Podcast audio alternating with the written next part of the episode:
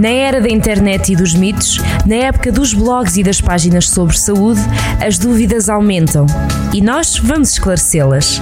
Centro de Saúde, na Rádio Jornal do Centro. Sejam todos muito bem-vindos a mais um Centro de Saúde. Hoje vamos falar sobre obesidade infantil. É um tema que recorrentemente ouvimos falar, mas poucas vezes trouxemos aqui ao nosso programa. Vamos ter connosco a médica Inês Lai. Ela é médica interna no Centro de Saúde Viseu 3, mais especificamente na USF Viriato. Soutora, bem-vinda.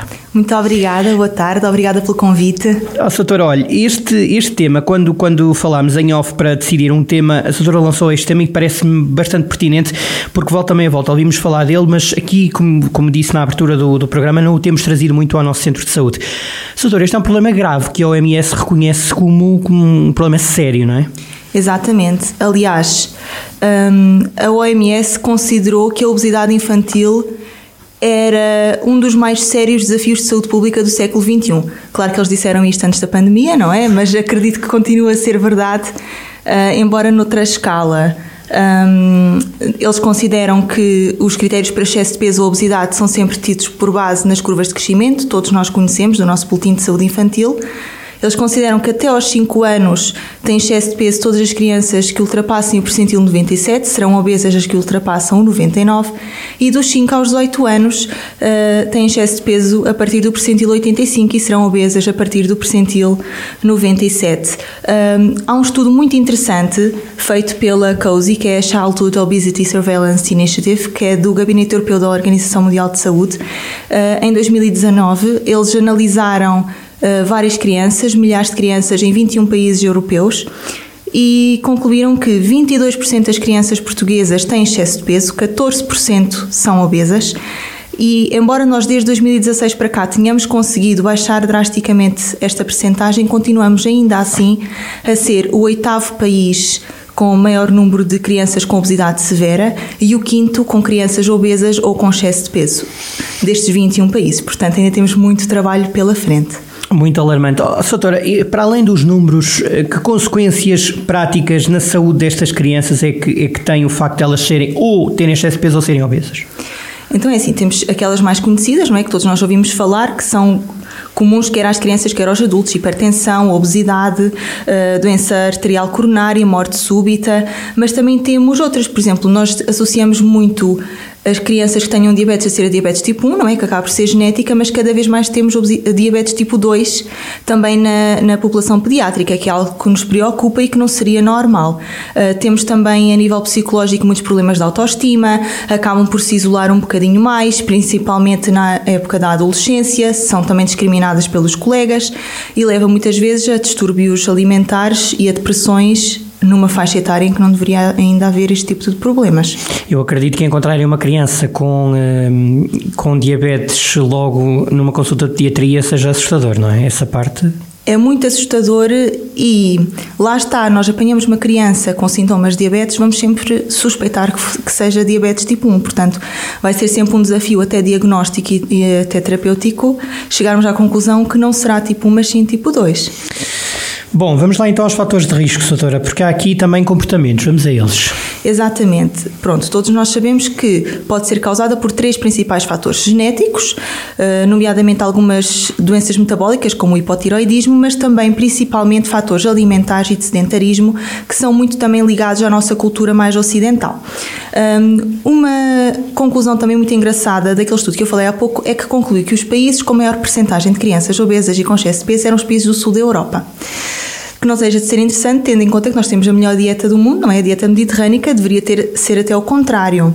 Uh, mas não, porquê? Porque está também muito associada a condições socioeconómicas. São países muito mais pobres do que os países nórdicos ou até da Europa Central e este estado socioeconómico influencia de várias formas. Influencia da maneira em que os portugueses trabalham muitas horas e ganham menos, não é? Então os pais acabam por não ter muito tempo para estar em casa, para preparar as refeições devidamente e é sempre mais fácil comprar a caminho de casa qualquer coisa já pré-feita, seja McDonald's, seja outro tipo de alimento, mas também porque mesmo que eles acabem por cozinhar em casa, hoje em dia sai mais caro cozinhar uh, refeições saudáveis do que comprar coisas já feitas ou fazer coisas um bocadinho com mais gorduras e com menos nutrientes.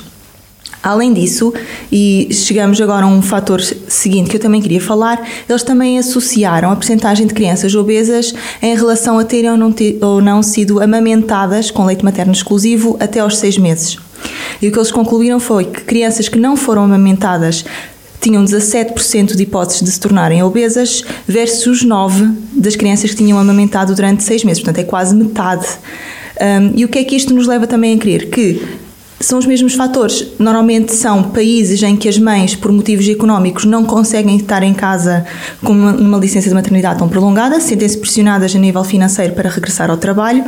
Isso complica claramente o processo de amamentação, portanto, acabam por correr aos leitos adaptados e também depois uh, iniciar mais precocemente a diversificação alimentar com alimentos que se calhar não seriam os mais adequados, nomeadamente as papas lácteas que são uh, altamente calóricas, em vez das sopas e até as, papas, as próprias papas de fruta compradas que nunca serão iguais à fruta que podiam esmagar ou preparar em casa para as crianças. E até há estudos que indicam que as crianças têm um excesso de peso nos três primeiros anos de vida muito provavelmente vão continuar a ser obesas o resto da sua infância e até na idade adulta.